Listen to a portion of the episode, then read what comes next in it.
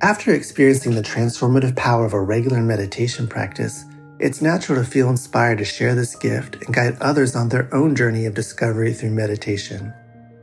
Join Buddhist teacher David Nichtern and Duncan Trussell, comedian and creator of the Netflix animated series The Midnight Gospel, for a free online event on Tuesday, May 7th at 6 p.m. Eastern Time.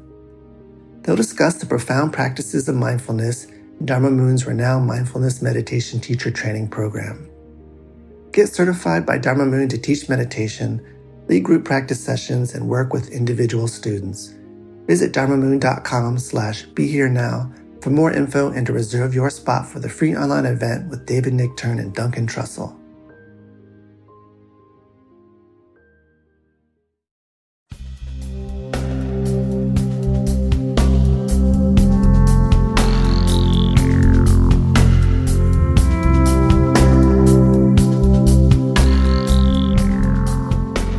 It's Mind Rolling again. I'm David Silver and Raghu Marcus. And we're really pleased to have our friend David Nichtern as our guest on the show, a Renaissance man without any hyperbole.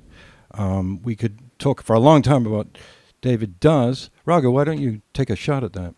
Well, I met David through Krishna Das, and many of you know who Krishna Das is. And if you don't, I promise you I'm going to send you a track of his, if you write to me at Mind Rolling through mindrollingpodcast.com and just say you never heard of him. We've been turning a lot of people on, by the way. David, well, let's send a track with David on it, right? David is on. It's on For Your Love, all right, David? Yeah. Oh yeah, that absolutely.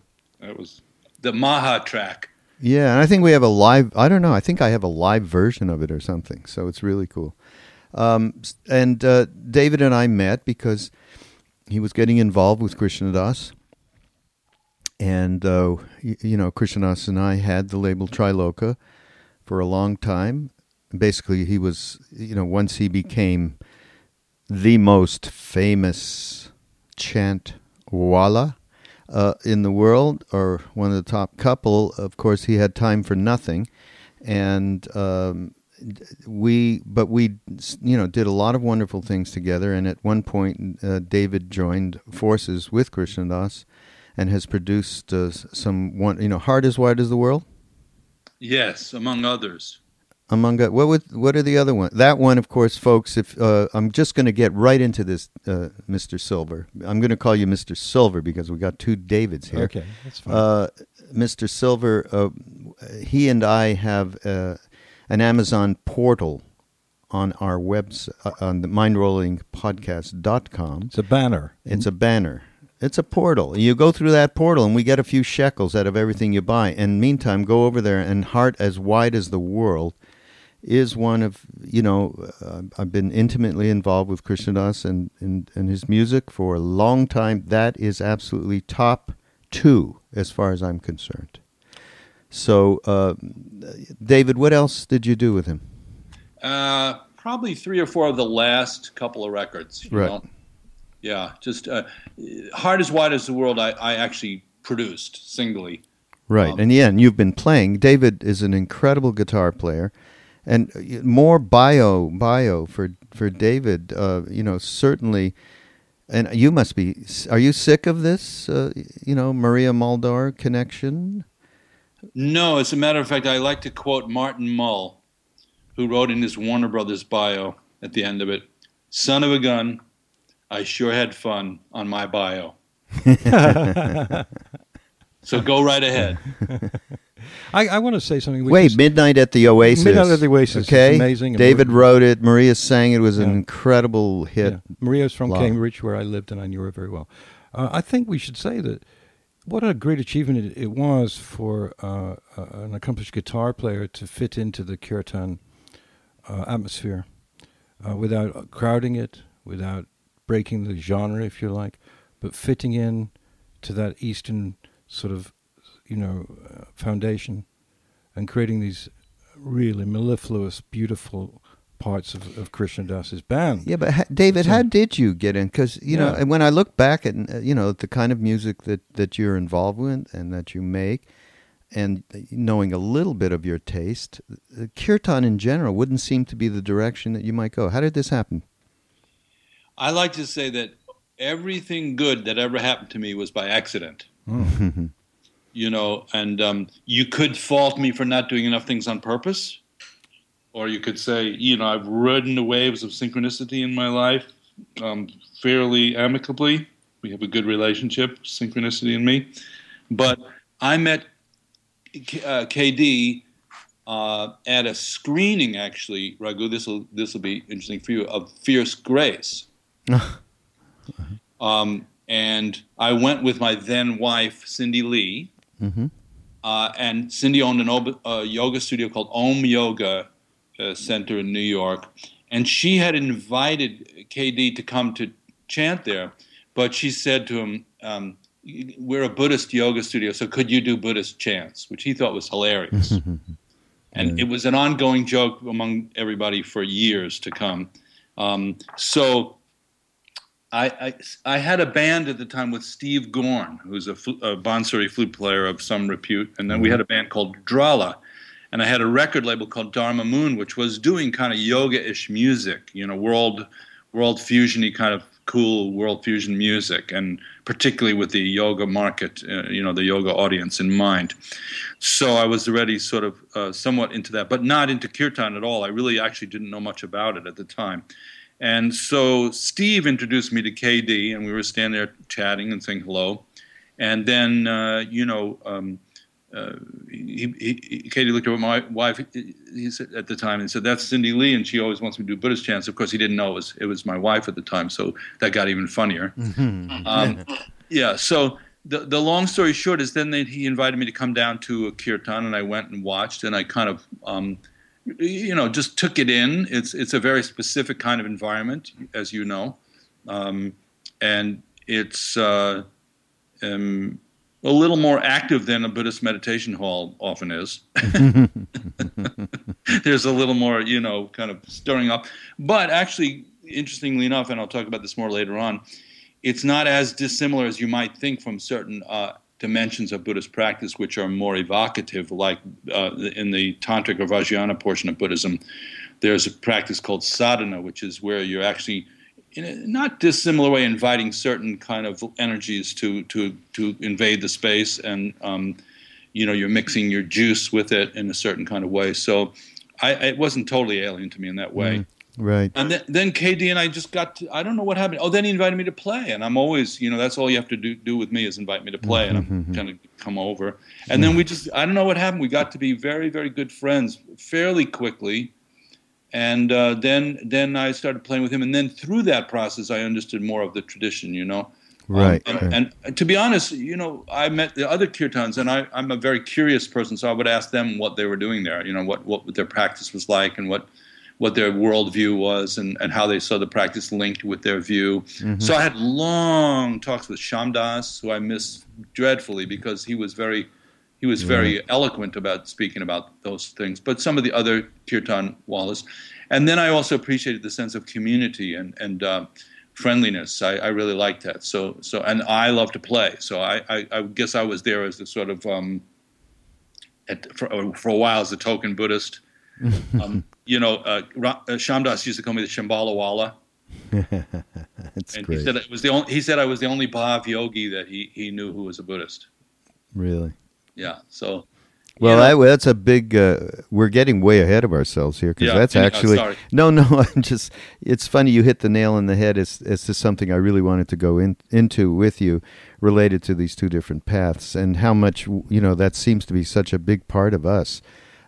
Coming from lineage of our guru, Neem Karoli Baba. So, but tell us a little bit. We're going to go on about David's other accomplishments, a Buddhist teacher and record company owner. As Mr. Silver says, this is a Renaissance man. So, but before, we'll do that as we go along. You'll find all of this out. But tell us about the triggers for your transformation. You know, we talked about David and I have talked in earlier podcasts about our times in the late 60s and what are the things that really changed our lives and how we ended up on the path. Wow. Yeah. Also accidents. So, I mean, the most serious accident I had, if you want to look at it that way, was I ended up in 1970, in the late 60s, I graduated from Columbia in 1968 and sort of jumped right into being a professional musician from there through a variety of things, playing guitar. And for a while I was living down in the village, and I was kind of like house guitar player for a lot of, I played with a lot of different people, Maria Muldaur, Happy and Artie Traum. I played with Van Morrison one time. I played whoever needed a guitar player. I was kind of like on call a little bit in that on that strip, and so I was kind of like pretty well connected into that kind of folk pop music scene of around '68. But in 1970, I thought, actually, it's a kind of cute story, you guys, because I was booked for a recording session, you know. So I went into this recording session, and I looked around, and there was some of the most famous musicians in the world there. There was like Ron Carter playing bass, wow. You know, and Bernard Purdy playing drums, and you know, and it was the guy whose session was named Pee Wee Ellis, who was the famous arranger for James Brown. And you know, and I looked at the music. I opened the music, and I started to sweat bullets because there was like dotted 64th note figures written out. And I remember going into the bathroom and kind of making a wet towel and wiping my head off before going back out there, because I thought, I can't read that. I can't sight read that. You know, that's not happening. So Pee Wee came over and he said, you know, and he had just written it out, you know. So I, of course, was able to get through that. But the next day I called the Berkeley College of Music and enrolled for the following year. So I went up to Boston, you know, and this was after having already graduated from college, and I went to music school. And in Boston, I started going to a yoga studio, you know, so that was the beginning of my kind of exploration of that world. Had you done psychedelics by then? Oh, God, yes, yeah. Yeah, well, that's part of the formula that everybody's, you know, repeating to us, and we really, you know, absolutely, everybody, you know, that's so funny. Clinical psychiatrists, you know, yeah. I mean, we spoke to a clinical psychiatrist today who said, I did take LSD, and it really opened up so many doors for me. And I thought to myself, gee, that's great. She did, you know, because she's like this really, you know, UCLA, you know, famous writer, you know, all this kind of stuff. And then she said, I did it 100 times. between the age of 14 and 16. Yeah, right. I mean, come on. I had friends like that who shall remain nameless, but who were prominent in the folk scene at the time, very prominent. And one of them said that she did it 70 days in a row. Oh, my God. San Francisco. So, no, I didn't do that. And I, you know, interestingly enough, I'm not sure how much credit I would actually give that. Oh, really? Oh, that's good. Talk about that. Talk. Yeah, you know, it I don't know, something about it seemed kind of obvious compared to, if I continue on with the story, I think the thing I'm going to credit it more was that I met, at that yoga studio, I met my teacher, Chogyam Trungpa Rinpoche, and I'd give a lot more credit to that. You know what I mean? Of course. So. We're just talking about, you know, the window shade was pulled up for a minute, and you go, okay, yes, we are validatedly getting the message. It's validated. Yeah, we are all interconnected, etc. No, I'm not going to say that. I don't think it was not a seminal experience for me. It was more like, you know, more of the same in a way. There was nothing it was pointing out that I didn't feel like already tapped into in a certain way. So it was not like... You weren't as miserable as I was, perhaps. And I was, you know... Well, how miserable were you? I always looked like a kind of ordinary guy, but inside I think I was pretty trippy already, you know, is what I would say. Uh-huh. So it was sort of feeling like, okay, you know, this is like... Anyhow. Wait a minute. So now you met Trungpa... at a yoga center in Boston, happenstance? Well, what happened was my teacher there, I liked quite a lot. Her name was Patricia Harvey, and she had a studio on, I think, on Marlborough Street, you know. It might have been called East West Center. But I would go there, and I was vegetarian, and I would do kind of a lot of, you know, I was, I guess, you know, pretty much into the zone of what they were into there. And she was very pure into it, you know. And then she invited several teachers to come. And first she invited this guy, Rudy. Which yeah, was, we know Rudy. Remember him? Yeah. Oh, yeah. Yes, yes. Yeah. And so for a while I was thinking, well, maybe this is the thing. He was zapping everybody with Kundalini and whatever. And at a certain point, you know, it just began to feel a little bit like thick or something. And then Trungpa Rinpoche came to the center because she's one of the people who signed for him to come to America. Oh, really? Yeah, she I think had met him all the way over back in Scotland and helped sponsor him to come. So when he came, he taught a workshop at her studio, and this is September 1970, I think, or maybe fall 1970 anyhow. This workshop was called Work, Sex, and Money. And I went, you know, this Tibetan Lama, it's like, sign me up. And I went, and he was, there was only about 20 people there, I think, and he was wearing a business suit, right? Which I couldn't believe right away. I thought, that's really outrageous. And the first talk on the Friday night was kind of dry, you know, intriguingly. It was the opposite of that whole Rudy thing. Like, you know, it was just much more grounded, very spacious, very dry. And I remember pretty explicitly walking home from there that night. I got halfway home and I started laughing. And mostly I was laughing at myself. Mm. Like, what am I looking for? You know, it's like, what's all this fascination and stuff? This guy was very, very grounded, very ordinary in a sense. And so then over the course of that weekend, I remember he gave me meditation instruction. It made a lot of sense to me. I liked his space a lot. And then it kicked in, and then from then on I just sort of rearranged my life to study with him pretty quickly after that. During the time that you spent time with him over that span of time that he was teaching in America over the 70s? Oh, yeah. Major league. You know, I was, I guess, one of the early adopters. You know, I was there from day one. Hmm. And I would go up to Karma Chuling, which was, it still is, the meditation center in Barnett, Vermont. And it's quite thriving now. But at that time, it was called Tale of the Tiger from I Ching Hexagram. We used to go there, yeah, Ram Dass and I. And yes, we'd all, after we came back from India in 72 through 73, we would go there. Bhagwan Das, Krishna Das. Krishna Das wasn't back from India at that point, but Danny Goleman, you know. And it's funny because, well, he's certainly, you know, we spent, He was certainly a major teacher for many of us. I mean, yeah. and of course Ram Dass did that whole thing in Naropa. That was we in fact have been talking a lot about Trungpa recently because I found a lecture that Ram Dass gave in 1973 after we had been at Tale of the Tiger. Were you? Let's see if we could have been in the same place at the same time, David. Oh, I was probably there. It was the Carlos Castaneda's lectures at Tale of the Tiger.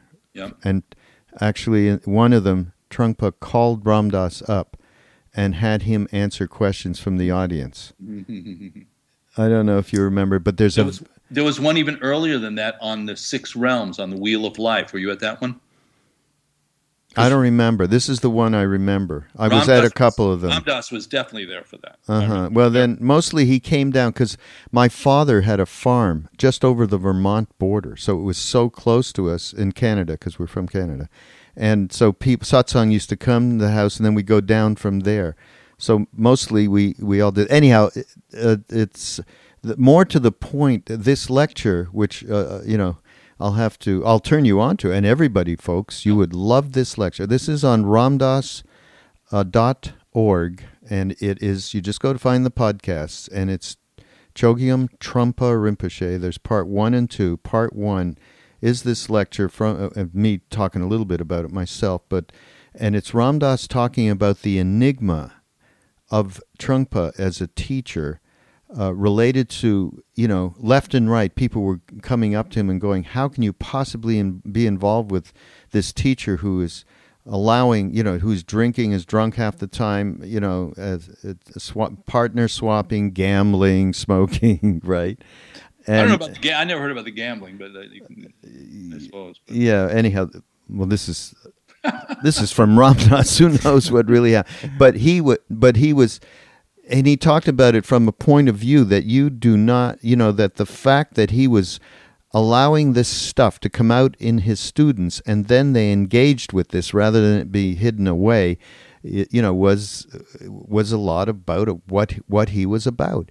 And mm-hmm. and it's a fascinating lecture, and you'd probably dig it yourself, but we've been getting mail about it too, okay. You know, about Trungpa. How can you promote and Neem Karoli Baba devotee promoting Trungpa Rinpoche, you know, that kind of a thing? I'm like, what? Oh, people are outraged about it? Yeah, a couple of people. One person in particular.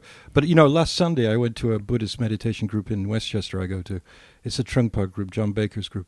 And we played a Trungpa video. And, you know, it's been 40 years. And it had the same effect on me as then. It just blew me out of my seat. Can I just finish? Okay, I'm sorry. Thank you. What blew me away was that he was as clear as anyone I've ever met. And okay, so it's 40 years on, and I'm sitting there. I'm supposed to have learned something. I was as glued to it and felt like I knew nothing, and that he just filled my being with wisdom. Last Sunday. Wow. So, you know, that's a long span to have a grip on a human being. And if someone doesn't like Trungpa, well...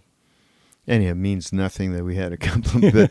But the point is, it is something, it's a subject that's, very relevant today, whether you have many, many teachers that, let's say, are not necessarily doing the right thing a good part of the time or some of the time, and don't have the correct motivation, etc. So it is a subject that we've been going on about a little bit, but basically really sharing Trungpa's teaching. So, this is consecutive lines between, your tradition and ours, which... Oh, interestingly enough, obviously at some point maybe in the conversation we can talk about these two teachers, Trungpa Rinpoche and Neem Karoli Baba, because energetically... I feel there's a lot of similarity, actually, which people might ride with that or not ride with that. I don't know. But this is through KD, obviously. Most of my perception of it is through KD and the other students. But there was a feeling of some kind of wisdom that went beyond any kind of conventional framework. Yeah. I mean, of course, Maharaji never talked about it. He didn't give talks. He didn't teach people on that kind of a basis. It was way different, obviously. But you know what? The Trungpa Rinpoche that I studied with, a lot of the real studying was going on, not at the talks, in the household or whatever, So that's, I don't mean in the outer form of it. I mean mainly in the what we would call inscrutability. Right. Yes. And, absolutely. And there's an interesting thing. That inscrutability is one of what's called the four dignities of Shambhala. It's meek, perky, outrageous, and inscrutable. Inscrutable is like not that you're hiding something, but that your mind is unfathomable. Mm-hmm. Right. And the images, it says, like space, which cannot be punctured by an arrow. Mm. So I think in that regard, those two teachers were similar. Yes, absolutely. Since we're on that tack a little bit, related to two traditions, and really on the surface, two very different traditions, which one would be Bhakti Yoga and the other would be Tibetan Buddhist. And, you made a little comment before related to what Shyamdas called you, right? And mixing up these two things. Now, we've been intimately involved in that way from the very beginning of our days in India. And in fact, to this day, I mean, the stuff that we do with Krishna Das, Ram Dass, and Krishna Das himself certainly teaches with Sharon. I mean, the only one, I don't think he shares it, any kind of teaching with anyone other than close Buddhist friends, basically. So, and same with Ram Dass. I mean, we just did something with him in Maui with Roshi Joan Halifax. And by the way, people, take advantage of her. She's an incredible being, Roshi Joan Halifax. Just go up and Google her up. But so that's been very much a part. Tell us about the integration of it for you. Well, you know, this all comes down to two topics for me. And one is prajna, you know, which is clear seeing, discriminating awareness, wisdom, like. And one of the things that prajna does is sees what's different. Like, for example, what's different between wheat and chaff? That's prajna. What's the difference between confusion and wisdom? Right? But it also sees what's the same. So in that regard, when I'm interacting, my karma has sort of led me to be in the Mahasangha. Well, that's what I call it anyhow. You know, I teach at Omega and Kripalu and, you know, yoga studios. And you can't just walk in and say, okay, this place is only dedicated to this tradition. It's you're in the larger arena. And I've also spent a lot of time in the even more Maha arena, which is just the whole phenomenal world. And you know, where nobody cares what you think is supposed to be the legitimate or conventional way to go about something. They just want to know if it works or not. Mm-hmm. Right. So I never leave that behind as the final litmus test, you see. The Maha world, which is just the world itself as it is. And that's everything, you know, again, that we're interested in and what we represent. So we're on the page with you, absolutely. Okay. So when it comes time, and this is very traditional actually for different traditions to come together and debate or compare or discuss, but never with the idea of creating further aggression, but always creating more wisdom. You know, so in the Buddhist tradition, debate is always you in a. I don't want to say it this way exactly, but you'd almost rather lose than win, because when you lose, you're learning something. Mm. So that's if you go in with that attitude that you might learn something. I don't think you can ever be defeated, actually. Right. So with people, you know, now if somebody says, "Look, this is just a matter of faith. There's nothing really to talk about. You either get it or you don't get it, or whatever." There's a limited conversation you're going to have with that person. And there are certainly people who go under the banner of various people like that dog. Exactly. Oh, our dogs are part of our podcast. Obviously. You know, people who would say, you know, I don't really want to compare notes or anything like that, and I don't really want to open up the gateway towards having this conversation because my faith is kind of fixed and it just is what it is. So, okay, as you would say, let it be. But if there's any kind of sense of interest or curiosity. And like, for example, somebody like Shyamdas, who is a Pandita style from your tradition, you know, some are more, he's a Bhakti yogi, but he was also a Pandita. He was studied, you know. Yep. So we would have very interesting conversations, not just theoretical, but like, for example, and I think this is the one that it really all gravitates towards, is he and I would, at Omega's Kirtan weekend, sometimes stay up till 5 or 6 in the morning even. And just get so into it to see what is similar and what's different about the way we both study and practice. Really? You know? Yeah. And I cherished it. I was very sad when he was gone. Hmm. You know, only in the sense that like I was having a great chess match with somebody, and now it's, you know, it just has to take a different form. But the point was, like, you look and you go, well, and of course KD and I do this all the time too. What, like, there's a notion in the Buddhist world of Rigpa. You guys know that word, right? Yes. Rigpa. So it means non-dual awareness, really, or non-conceptual awareness, natural wakefulness. How does that fit into, what is a Bhakti yogi's relationship to that? Mm-hmm. You know, is there something beyond this mere act of dualistically being devoted to what seems to be an external teacher or energy field? Is there any moment at which it's sort of we become connected with it in a way that is beyond where we started from, you know? So and so looking at these different traditions, what shaman I would get into is like, okay, the Bhav, man, that's clearly where you want to get to, right? You know, but is there any even subtle element of attachment to it? Because in Buddhism, we all know that there's these 6 realms, and one of them is called Devaloka, the God realm. And the God realm is very much more pleasant than what we're experiencing right now, but there's a subtle attachment to it which produces a kind of ignorance or ignoring of impermanence and of suffering. So it's considered a kind of impure realm, even though the beings in it think they've achieved nirvana. Mm-hmm. So is there anything in anything that we're doing that we're even subtly attached to as like thinking, this is where I want to get to. There's some solid fixed reference point of this extremely pleasurable circumstance. So in Buddhism, they emphasize the negation of that, a little severely because you want to cut through that kind of attachment. Mm-hmm. And maybe sometimes the bhakti yogis, they look like they're a little bit feeding on that. Right. Yeah. And that's why Trungpa used to call us lovin' lighters. Remember that?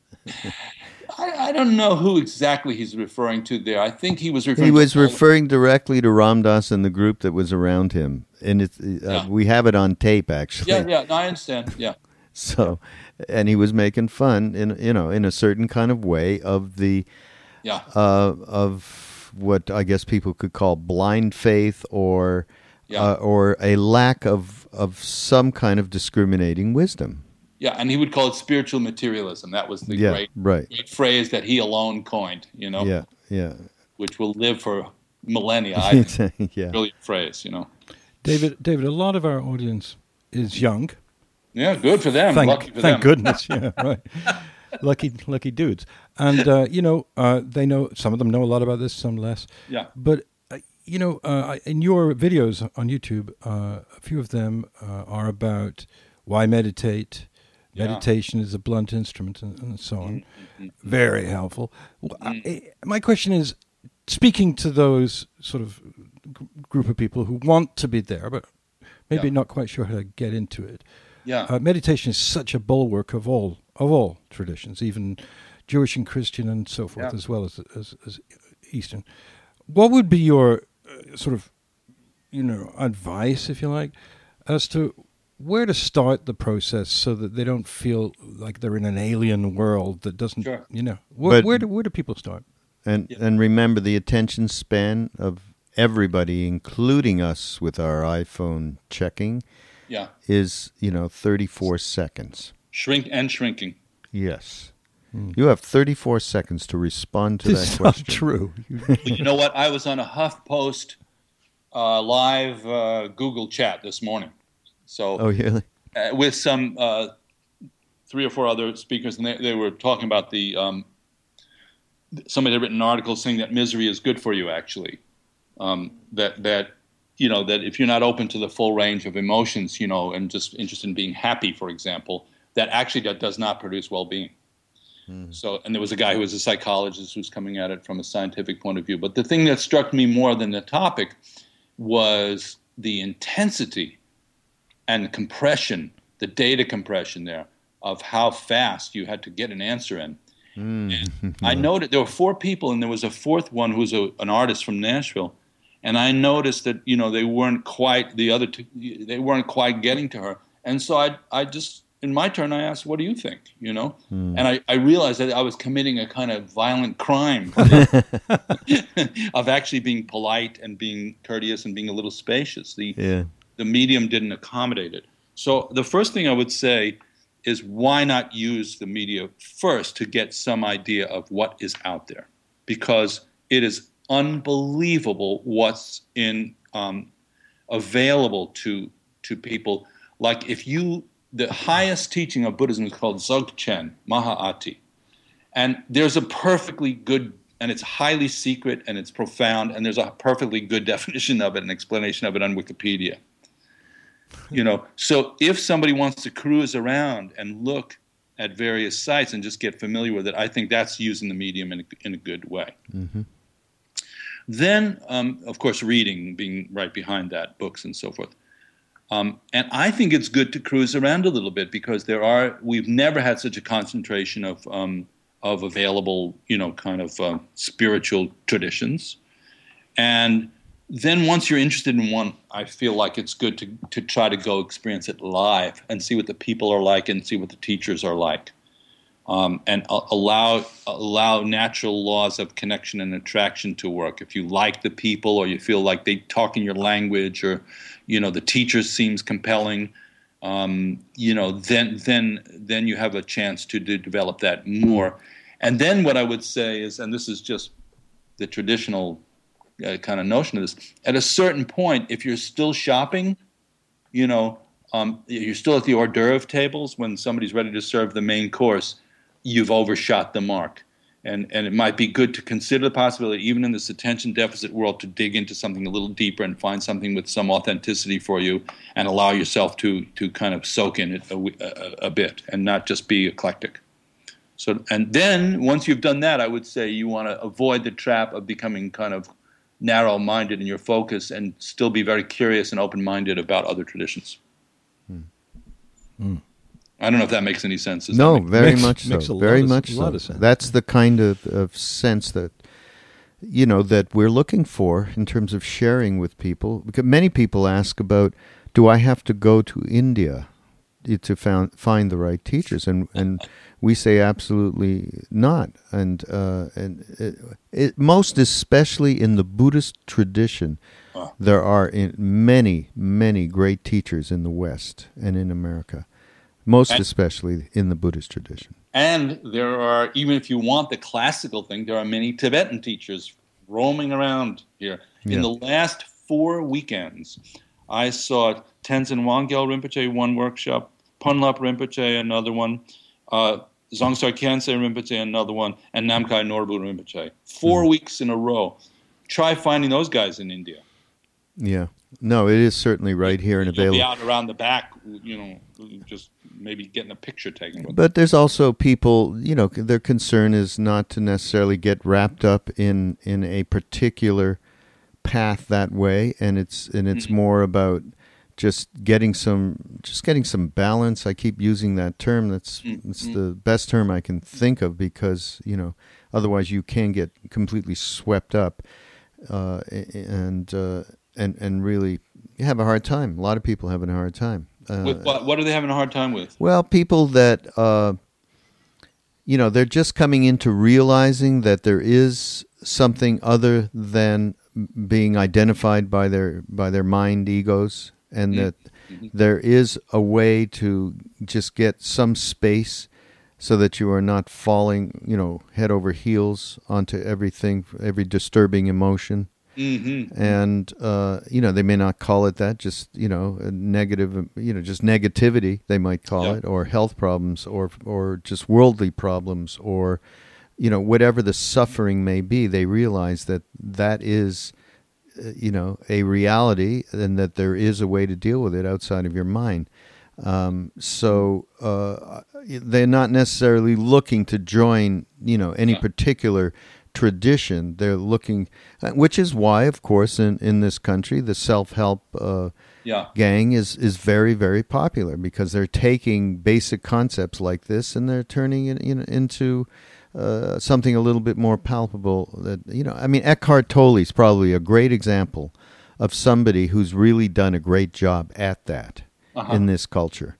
And so many people are hearing that initial message, through somebody like that, it's invaluable. So I guess from that point of view, and that's kind of where we're navigating with this, and also relating our own, in my case, and of course with Krishna Das, how did we get to be with this kind of a being? Must mean, we have nothing. We're shit meditators.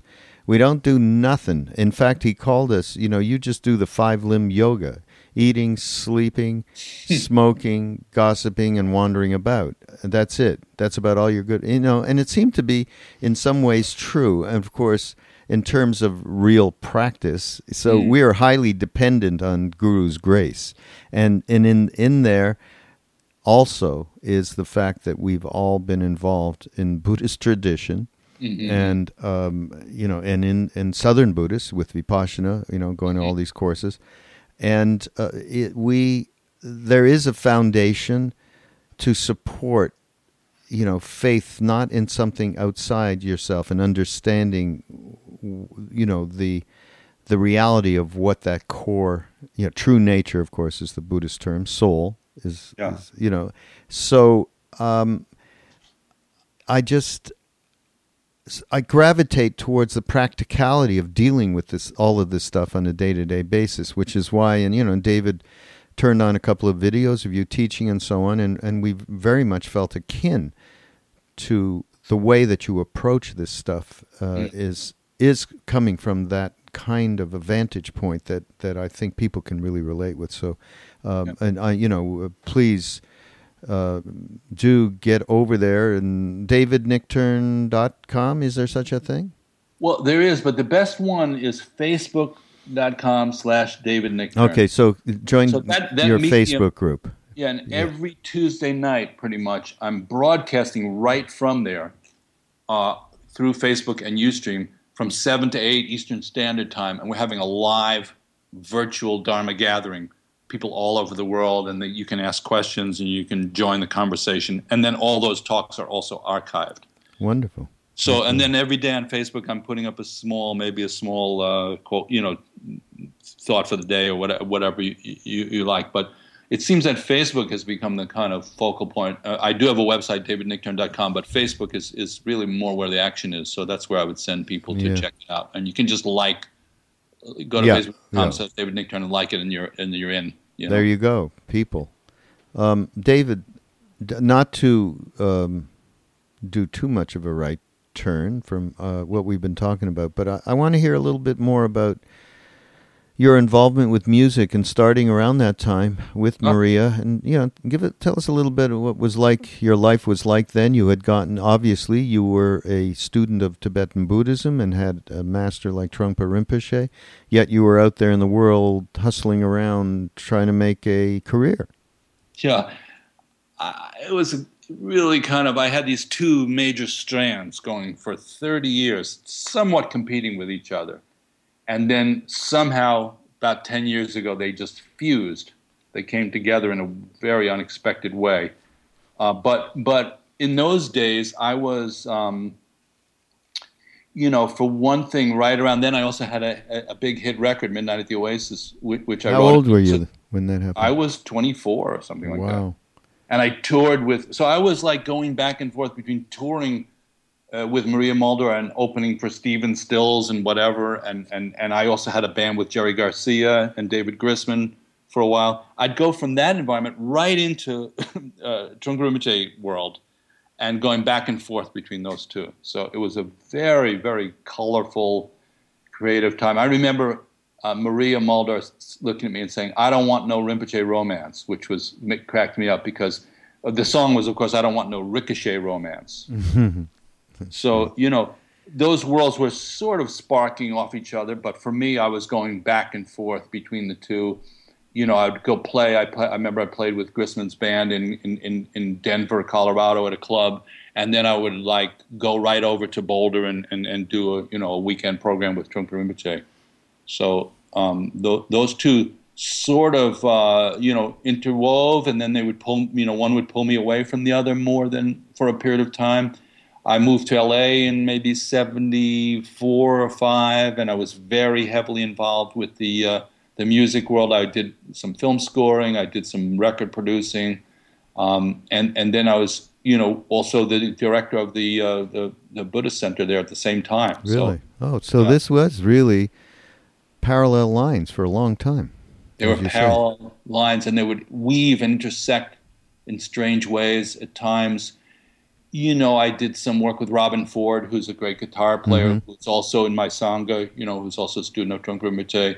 Times they would come together. Other times they'd be like, I wouldn't even mention one to the other, just like it was irrelevant. So, and then somehow they came together in my life, so this is just who I am, you see? So it's just like these things are interchangeable for me in a certain way. I don't really look at them as two different kinds of activity anymore. And a lot of times I meet amazing people in the music world through the Dharma world. People, here's a perfect example. I met Terry McBride, because he had a record company that produced a bunch of kirtan albums, including Krishna Das's, including Heart as Wide as the World. And then I had my label, and had two joints to it. One was Dharma Moon, which was a kind of Dharma-ish world music label. The other one was 5 Points Records, which was a commercial label. And the last artist I signed to 5 Points Records was Lana Del Rey. Oh, really? I didn't know that. Yeah, she was on my label, you know, so... That's amazing. Yeah, so then, you know, I went to Terry, and I said to Terry, you know, you guys want a manager. And one of his managers worked with her for about a year. So, you know, which was the horse, which is the cart. At a certain point, it just turned into an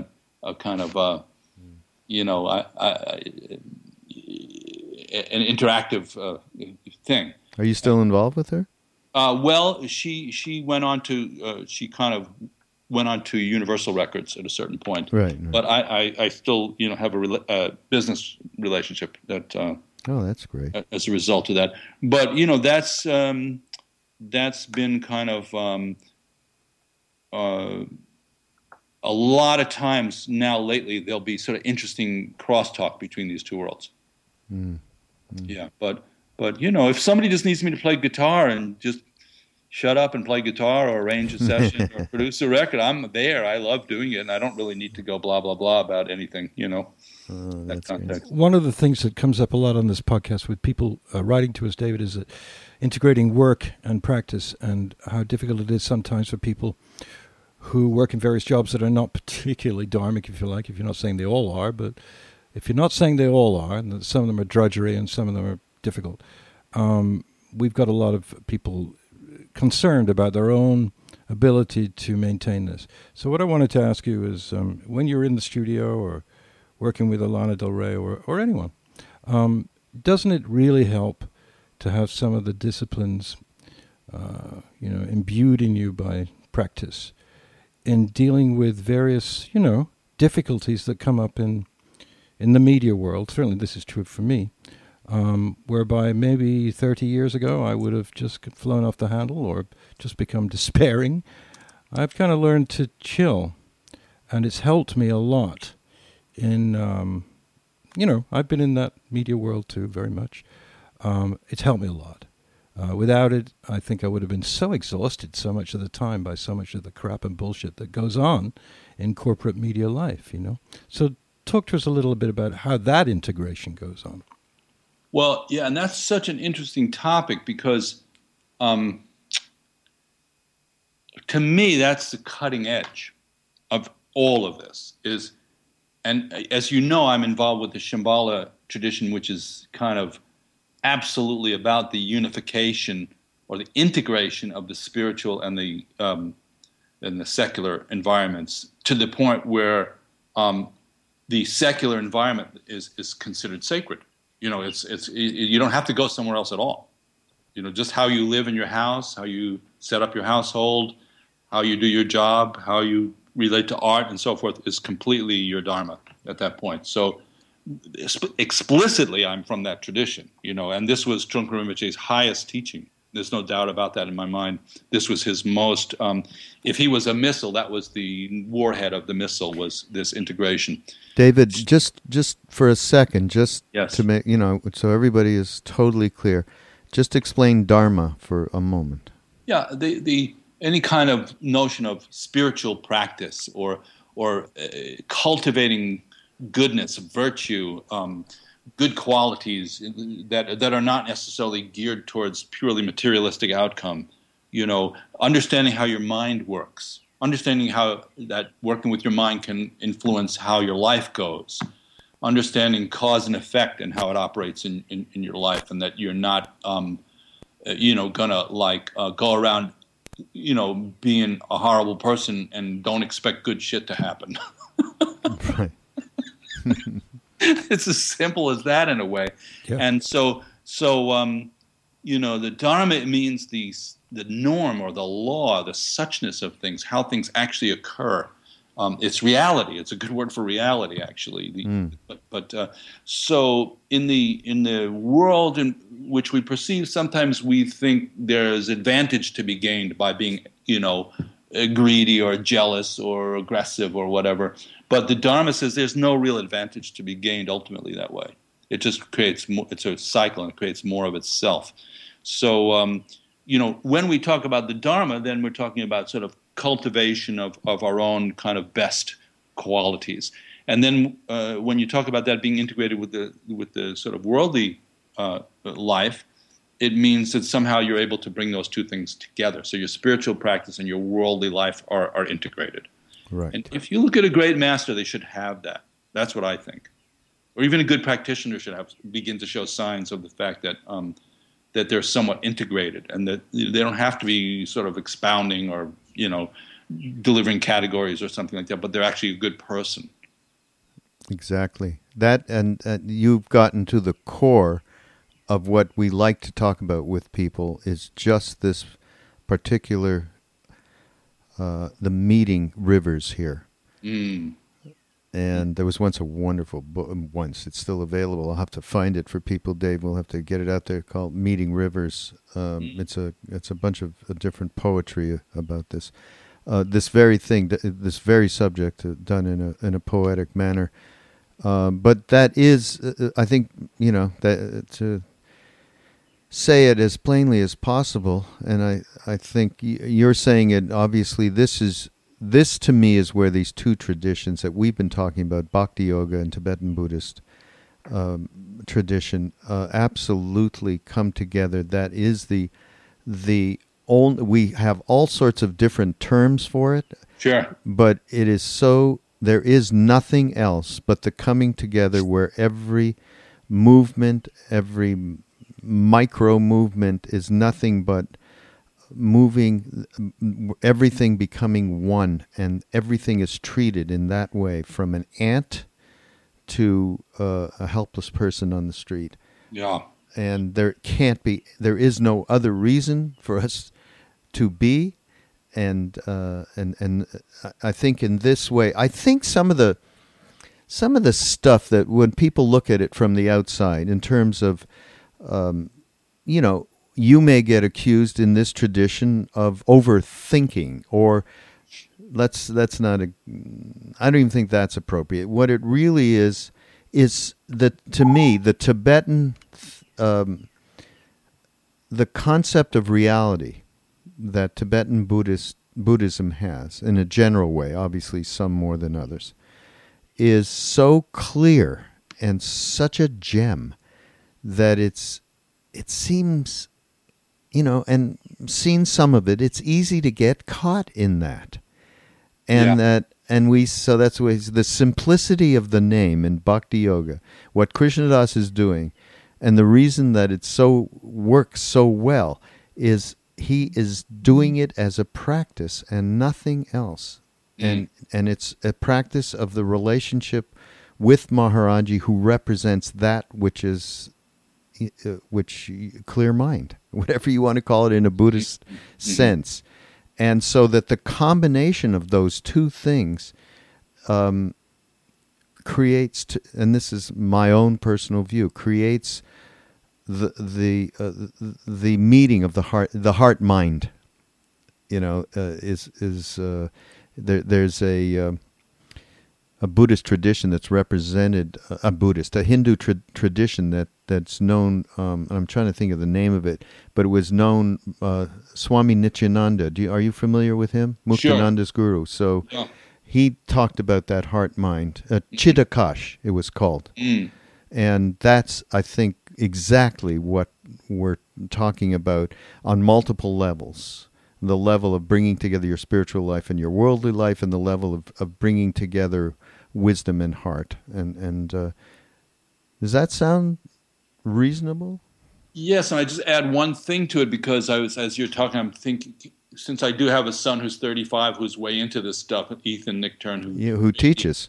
Yeah, and he created the Interdependence Project here in New York. And whatever generation there is that's coming along here, and if you're out there and listening, it seems to me, I could have it not right, but I think I do, the combination with kind of effective action in the world is extremely important. Not just talking about it, not just blowing smoke and but really, really rubber hitting the road in terms of, like, you know, relating very, very effectively to things like government and you know, climate and economy and you know, all these things. So you know, it's sort of like coming to a time when it's action will speak louder than words at a certain point. Yes. And people who are afraid of action, who are metaphysicians who are afraid of action, are going to get sidelined. That's what I think. But I think at the same time, because in fact we're speaking with a friend of ours tomorrow, doing a podcast, who is heavily involved with the Social Venture Network. I'm not quite sure if you know. That's a bunch of entrepreneurial people. Yep. Yes, you're aware of it. Uh-huh. And we're going to speak at length with him. But there's a way in which the motivation he and people like your son have, there's a real compassionate bent. Maybe it's just out of the necessity. Things have to change now. That's right. That's right. And but they also seem to be coming from the right place. You know, Ram Dass used to give these lectures and talking about protest, and you know, and if you're out there protesting, we're gonna kill them, mother. You know, if you're doing that in any way polarized for whatever social action you're trying to, you know, do or whatever you're trying to change, you're lost, and you're going to do the opposite of what your intention is. So Ram Dass, in this case, was an advisor to the Social Venture Network people, getting them to come from compassionate heart, whatever action came from that place. Sure. And I think that's an important thing for people. That's why I love we're getting involved with the Social Venture Network with Ram Dass and, you know, whatever that sort of back to what they... their original intentions are to keep that as a central pivot point for sure. The organization. Sure. Well, it always is going to come down to when you interleave, you know, materialistic concerns and spiritual concerns, is when push comes to shove, what's going to rule, you know. Yeah. And that's why it's always an interesting situation to talk to somebody who's like trying to marry their materialistic life to their spiritual practice. Like, who's got the trump card? You know, if they're offering you enough money, did your spiritual thing just go out the window? You know? Yeah, exactly. Yes, it's so, as you say, walking the walk. But there are so many people now who are doing incredible work who you wouldn't sort of say were spiritual or anything. I mean, I met this guy recently called Jeremy Scahill, who's written this book called Dirty Wars, which is a huge book right now. This documentary film company came out last week in New York. I mean, this guy is just one-pointed hitting out at the really, really weird secret practices that are going on in the U.S. government all over the world. Mm. And I believe, actually, that I have to know about this. Not that it's just, okay, the world's fucked, yeah, and the apocalypse is about to drop, and therefore I should just meditate. Now, I can't take that approach because of people like Jeremy, who are very steadfastly... pointing out to people that there is some really, really weird stuff going on behalf of the people we elect. And so I think that's another thing that's going on that is spiritual, actually, because it's for the betterment of most of people, isn't it? I mean, it's karma yoga taken to the level of using the media, writing books, getting people hip. Is Ethan involved in that kind of thing too? Oh, absolutely. But I just want to say, from my point of view, it's interesting who's holding views that are, you know, something, again, talking to whoever's out there. I'm going to recommend that the most prescient book I've read lately is Al Gore's book called The Future. Uh-huh. And I'm shocked by how few people have heard about it. And it's deep and dense. And you have to, if you guys are out there are going to go read it, you got to be patient and you got to dig into it. But it's the 6 drivers of global change. And I find it the biggest view I've heard yet from anybody about this situation that we're in currently, in terms of the technological, the economic forces, the transformational forces that are happening. I don't know who's in that body there, who that guy is, but he's a global thinker in the biggest sense of the word. And if you understand all the forces that he's talking about there, I think that's paramount, because otherwise it's 6 blind people and an elephant, and You know, there are a lot of forces coming together right now, and the kind of spiritual element is one, and the kind of, there's a lot of things coming together that are really coming together in a way they never did before. And if you don't see that, you won't see how what you're doing fits into it, you know. So I think one of the things is that one thing we can offer, and particularly, you know, for me as a older dog at this point, is re-emphasizing the value of human contact, just what you're saying about Ram Dass, you know, of actual physical, non-virtual contact,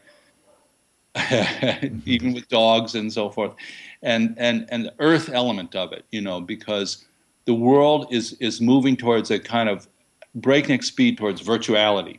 And if you read any of the predictions about some of this stuff, I have no doubt we're moving that direction of virtual reality. We look at this conversation we're having right now. Exactly. So the organic process is going to be a counterpoint, the slow, steady practice of meditation where you actually have to sit on your ass for an hour, the process of talking, dialogue, you know, of actually working with your hands and stuff like that. I think that's going to have a tremendous counterweight, but not as a reactionary thing, but as a counterpoint. The future, Al Gore, I think that let's make sure. I mean, I have heard of it, but I have not been thinking I should be prompted to read it, but I'm going to take David's advice here and do read it, and going to, and David and I will see if there's, I'm sure, a lot that we can talk about and other people we can talk, once we have some understanding and read it ourselves. So we're recommending it out there. And that brings me to, again, Amazon.com. You can get that book through them and go through our portal on mindrollingpodcast.com and help to support what we're doing. This is our little commercial. Repeat it again, David. And David Silver, do you have? Well, just audible.com is our other one. And if you go to the banner portal on our website, you can buy their audiobooks. And you get a free one. There's a free trial month, I guess, and we get a little few shekels from them, and it keeps us. Shekels are what we need. We need them, so keep doing that, and we appreciate it. And you get the same thing you would get if you didn't go on the portal, except we get something. Yeah, exactly. So please do you get credit for selling CDs too? Everything that goes, anybody going through the portal, the Amazon portal, if they buy a car, we get a small percentage of it. Well, then go to dharmamoon.com and look at any of our wonderful world music records. And buy them on Amazon. Buy them through this portal, everybody. Yeah. Yeah, do that. David, do you know, of course, we got mind rolling. We tell this to every Buddhist. We got it from, because we love, and I especially found Khandro Rinpoche, who I'm sure you know. Love a lot, and you know, that's Her Eminence Mindrolling Khandro Rinpoche, and so we've lifted it, and we hope. In fact, we're dying one day. We're going to have her hopefully come on the show with us on the podcast, and but. We found it. So at first it was just mind rolling. We want to keep the mind spacious and rolling and not stuck in any one place. So we're open to keep. So that was the kind of the concept. David came up with mugging the mind. So we have mug the mind mugs, by the way. Is mind rolling from mindrolling? It is, but I didn't know from mindrolling. I thought it was mind rolling. I went, that sounds great. So we just took it, okay? I mean, it's terrible, but, you know, Lama Surya Das gave us the okay, though. He said it's okay. Because as long as you kiss, what it represents is the garden of ripening and awakening. So this is what David Silver and I, Raghu Marcus, are aspiring to. We aspire to it, David. We're aspiring. Well, this just proves that you can get enlightened by accident. Yeah, right. There you go. It's all proof of that. Hey, thank you so much, David. You're great. You're great. Wonderful. We love you. Of course, we love you. We always have loved you. And we'll do this again. I think we can continue and do some constructive things here to help us. Particularly. Well, I'm so happy to hear from both of you and wish you the best, and everybody out there. You know, the main thing is last words from. We used to have a thing in Buddhism called grandmother's advice, which is just I feel equipped to give at this point. Find something that's meaningful to you and get into it, and you know that's the thing is don't stay at the hors d'oeuvre table forever. Fabulous. Very good. Okay, so thank you so much for the opportunity to chat. And thank you, David. Thank you, David. And mindrollingpodcast.com. And go to Facebook, David Nichtern, to check that live broadcast. Yes, do that as well. Worth doing, for God's sake. Do that. All right. Talk to you all later. Okay. Bye-bye, guys. Bye-bye.